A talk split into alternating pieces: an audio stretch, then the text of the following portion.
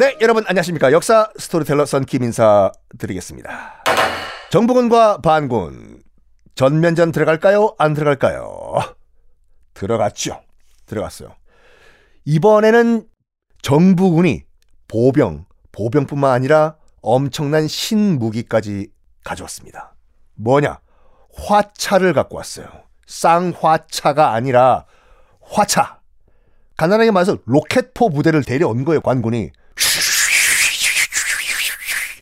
로켓 발사 소리였어요.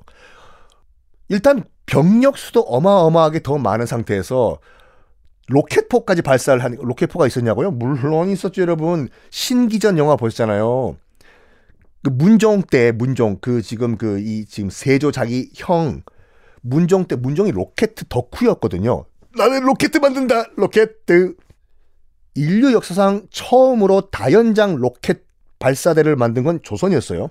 이 로켓 부대까지 끌고 와가지고 발사!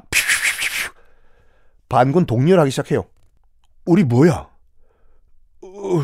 우리 한양 점령도 지금 못하고 있고 함길도 독립도 지금 뭐 거의 불가능하고 그럼 우리 지금 뭐 때문에 싸우는 거지? 그냥 욱해서 싸운 거잖아요. 지금 처음부터. 진짜로 처음부터 관군이 와가지고 관군이 먼저 함길도 주민들을 죽이기 시작했다. 그러면 그거로 명분으로 치고 나가면 되는데 반란을 헛소문이었어요. 관군이 와서 함길도 사람들 다 죽인다는 거 그냥 말도 안 되는 유언비어였는데 그 소리 듣고 욱 해가지고 일어난 반란이잖아요. 그때 결정적으로 어떤 일이 있었냐면 관군 정부군 병사 중에 허유래 라는 사람이 있었습니다. 정말 유래가 없는 사람 이름이죠. 허유래. 라는 관군 병사가 있었는데 아버지가 또 반군에 소속돼 있어요. 이런 운명의 아이러니가 아들은 정부군 아버지는 반군에 허유래가요 목숨 걸고 반군 진영에 들어가요 아버지 설득하려고요. 아버지 아버지 아버지 니 여기 뭐 무슨 일이야 니니 니 정부군 아이고 아들아 아이고 아들이 반군 소속 아버지를 설득해요. 아버지 지금 큰일 났습니다. 여기 여기 계시면 아버지 죽어요. 어 저쪽에 로켓포까지 있고 우리 반군 아 웃잖아 이거 아버지 그냥 아 그 아버지를 설득해요. 그 아버지가 설득 당해요. 알았다 아, 들아 가 있어라. 내가 동료들 설득해가지고 어 이 반란 내가 그만두게 만들게. 아버지만 믿고 갑니다. 그래가지고 허유래의 아버지가 주변 동료 병사들을 설득해요. 내 말 들어보소. 아들이 와가지고 이런 이런 얘기했는데 이거 이거 이거 이길 가능성이 0%라고 하요. 우리 이게 개죽음 당할 수는 없잖아 이거.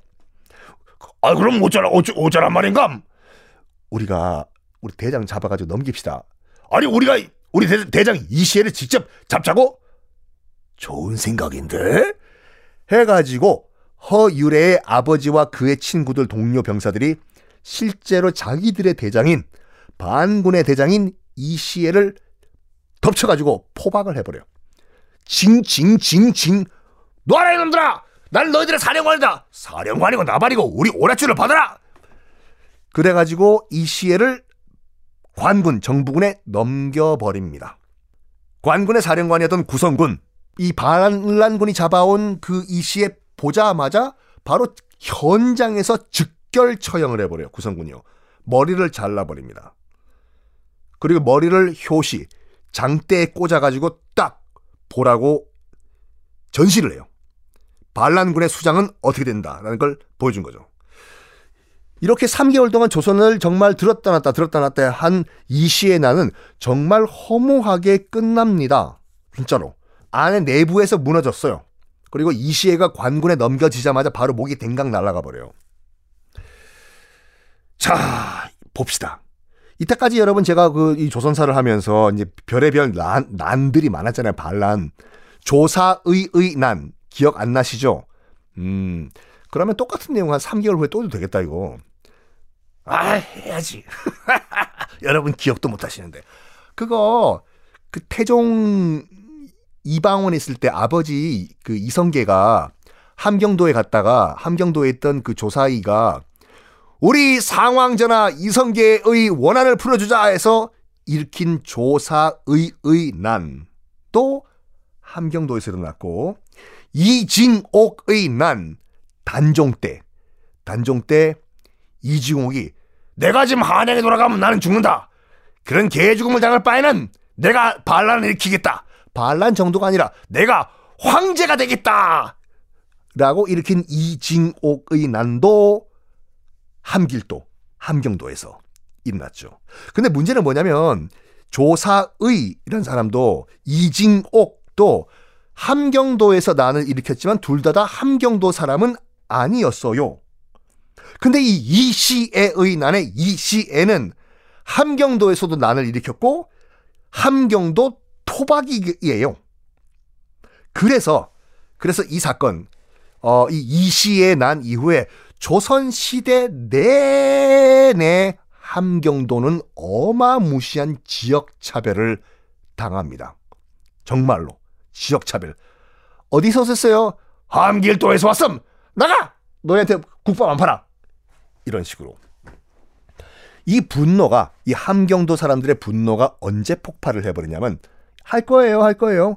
임진왜란 때 터져버려요. 아시다시피 임진왜란 터지고 난 다음에 임해군, 순화군 이런 선조의 아들들이 함경도로 도망을 가거든요. 근데 왕자가 도망을 왔지 않습니까? 도망을 왔는데 함경도 사람들이 뭐 했는 줄 알아요? 임해군과 순화군 이 왕자를 잡아요. 함경도 사람들이. 잡은 다음에 일본군 장수 가토 기요마사라는 사람한테 넘겨버려요. 조선의 왕자 잡아왔음! 이런 식으로. 그러니까 이게 문제라니까.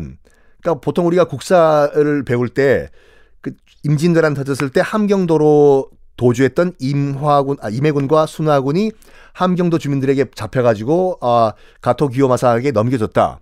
끝. 왜? Why? 왜 셔마? 그 얘기는 안 한다고요. 왜 시험에 안 나오니까. 요런 배경이 있었습니다. 자, 어쨌든 간에 뭐 어, 이시애의 나는 끝났습니다. 세조 시겁했죠. 어이고 큰일 날 뻔했다 큰일 날 뻔했어. 근데 세조가 이제 한숨 넘기는가 했더니 빰빰 편지 왔습니다. 띵동 어디서? From China. 중국에서 편지가 왔어요. 뭐냐? 명나라에서 파병을 해달라고 요청이 왔네. 에? 파병? 그러니까 명나라에서 조선 보고 군사 좀 보내달라고 요청이 온 거예요.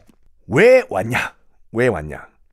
당시 여진족의 여진족 그 두만강 압록강 건너에 있는 여진족 부족장 중에서 가장 파워가 셌던 세력이 강했던 부족장 이름이 이만주란 사람이었거든요. 이름 장명 진짜 잘하지 않았어요? 여진족이 나중에 만주족이 되거든요. 이름 갈아가지고 선견 지명이 있었던 거지. 이름 자체가 이만주예요. 아. 이 이만주가 여진족이 압록강 북쪽에서 그 명나라가 명나라의 요동반도 주둔 명나라군을 계속해서 공격을 한 거예요. 겁대 끼끼가 없는 거죠 지금요. 아 그만큼 세력이 강했어요. 요동반도가 어디 있는지 모르시는 분들은 운전하시는 분 빼고 잠깐 멈추신 다음에 지도를 한번 보실까요? 압록강 위쪽, 압록강 위쪽에 그러니까 신의주 위쪽이죠. 위쪽에 어 바레만 간단하게 서해 쪽으로 길게 왼쪽으로 삐져나온 반도가 있었습니까? 그 반도가 요동 반도거든요. 명나라 땅이에요. 명나라 땅. 당연히 명나라 군대가 주둔하고 있겠죠. 그 명나라 군대를 이만주라는 여진족이 손대면 톡 공격을 해버렸네. 그래서 명나라가 하저 이만주 저걸 어떡하지 진짜. 야 조선에 전화 한번 때려봐. 한양 그 지역번호 몇 번이야? 0인데요.